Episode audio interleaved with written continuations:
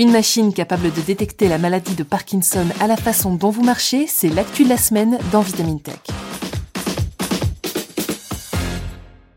Parle beaucoup d'applications, de réseaux sociaux ou d'assistants domestiques dans Vitamine Tech, mais il va sans dire que les potentialités de l'intelligence artificielle et des technologies s'étendent bien plus loin et démontrent leur utilité au quotidien dans des domaines scientifiques, militaires, artistiques ou encore médicaux parmi tant d'autres. Et du côté de la médecine, justement, une équipe a récemment créé un boîtier qui parvient à suivre les évolutions de la maladie de Parkinson chez un patient ou une patiente, le tout simplement en étudiant leur démarche. Si la maladie de Parkinson est 5 fois moins répandue que celle d'Alzheimer, touchant aujourd'hui environ 10 millions de personnes contre 55 millions, elle n'en est pas moins la maladie neurologique dont la croissance mondiale est la plus rapide. En 25 ans, les cas de Parkinson ont doublé et malheureusement la tendance continue d'accélérer. N'oublions d'ailleurs pas que si elle touche principalement les personnes âgées, il n'est pas rare qu'elle se déclenche aussi chez des sujets plus jeunes. Le record est détenu par une patiente chez qui les premiers signes de la maladie sont apparus à l'âge de 12 ans, et de façon générale, environ 4% des patients en sont atteints entre 21 et 50 ans. Nous sommes donc de plus en plus nombreux et nombreuses à être concernés par ce que certains chercheurs s'aventurent à appeler une pandémie de Parkinson, aggravée par certains facteurs comme les pesticides, les solvants industriels et la pollution. Et pourtant, nous sommes encore loin de connaître tous les tenants et les aboutissants de cette maladie, dont même l'origine nous échappe. Une fois la pathologie détectée, il faut encore la suivre en faisant passer aux patients une batterie de tests lors de leur visite à la clinique. Mais voilà, aujourd'hui, 40% des malades ne sont pas suivis par un spécialiste, bien souvent parce qu'ils habitent trop loin ou ont des difficultés à se déplacer. Mais, et oui, parce que ce podcast s'appelle Vitamine Tech et non Vitamine Santé, les technologies, à défaut de pouvoir nous aider pour l'instant à mieux comprendre les causes de Parkinson, peuvent néanmoins assister les cliniciens dans leur suivi. Ainsi, des chercheurs du MIT ont récemment mis au point un appareil, une sorte de boîtier de la taille d'un ordinateur portable, capable de surveiller les mouvements et la vitesse de marche d'un patient. Ça peut sembler anodin, mais ce seul indicateur permet déjà d'évaluer la gravité de la maladie, sa progression et la réponse du patient aux médicaments. Fixé au mur, le boîtier fonctionne un peu comme un radar amélioré. Il diffuse des ondes radio à très faible puissance qui traversent les murs et les objets, mais qui rebondissent sur les corps qui contiennent de l'eau, en l'occurrence sur les êtres vivants. Lorsqu'un patient se déplace, l'appareil collecte donc passivement des données sur sa marche, et ce de manière beaucoup plus fine qu'un médecin ne pourrait le faire.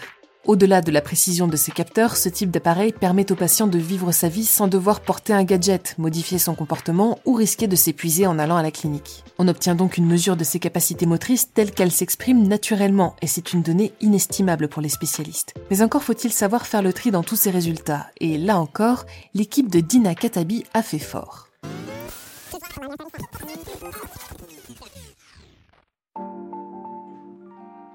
Le travail du boîtier ne s'arrête en effet pas là, puisque les chercheurs du MIT ont également mis l'intelligence artificielle à profit dans leur invention. Tout d'abord, elle intègre un système de classeurs à apprentissage automatique, un ensemble de règles qui permettent à l'appareil de détecter les signaux du patient qu'elle doit suivre, même quand d'autres personnes se déplacent dans la pièce. Des algorithmes avancés peuvent d'autre part extrapoler la vitesse de marche du patient à partir de ses déplacements dans l'espace et, et c'est là la magie de l'IA, fournir au praticien une vision plus large de l'évolution de la maladie chez son patient. Au lieu d'un seul test réalisé dans des conditions particulières, ce sont des journées, voire des semaines ou des mois entiers de données qui peuvent désormais être compilées pour suivre avec précision son amélioration, sa dégradation ou l'effet du traitement administré sur les symptômes.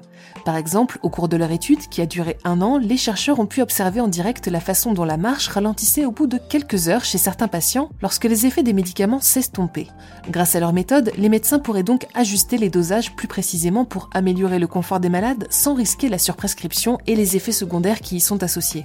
Autre avantage de l'étude, parce que celle-ci a été menée en partie durant la pandémie de Covid-19, les chercheurs ont dû s'assurer que le dispositif serait suffisamment simple à déployer pour que des patients puissent s'en charger eux-mêmes avec seulement une assistance à distance. Pour l'équipe de Dina Katabi, c'est une nouvelle étape franchie dans la migration progressive des soins de l'hôpital vers le domicile. Car nous vivons de plus en plus vieux grâce au progrès de la médecine. Et si nous voulons éviter de finir toutes et tous entassés dans des maisons de retraite ou des hôpitaux, il va falloir trouver des solutions pour nous permettre de continuer de prendre soin de nous, depuis chez nous et dans une relative autonomie. Un objectif dans lequel les technologies auront sûrement un très grand rôle à jouer. À terme, les chercheurs souhaiteraient installer une série de capteurs, de mouvements, de sommeil ou encore de respiration chez les patients afin que ceux-ci puissent rester sous surveillance médicale sans avoir à quitter le confort de leur salon. Comme quoi, il n'y a pas d'âge pour vivre dans le futur. C'est tout pour cet épisode de Vitamine Tech. Si ce podcast vous plaît, n'hésitez pas à nous retrouver sur vos applications d'écoute préférées pour vous abonner et ne manquer aucun épisode à venir.